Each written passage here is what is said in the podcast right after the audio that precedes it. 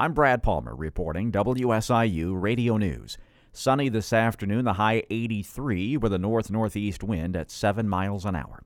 A federal judge in Chicago has entered an order of contempt against the Illinois Department of Corrections over shoddy health care in prisons. A recent report by an independent monitor found elderly patients didn't get help eating and they starved. Cancer went undiagnosed and spread, killing people, and the monitor noted a patient with dementia signed a do not resuscitate order with just an X, something the monitor suspects could have been pushed by prison officials.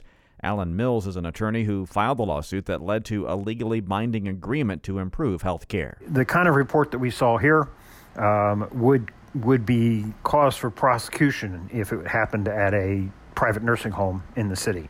Governor J.B. Pritzker seemed to downplay the importance of the contempt order Wednesday, saying the judge has limited options for forcing faster change. Illinois' Rainy Day Fund is posting its highest balance to date.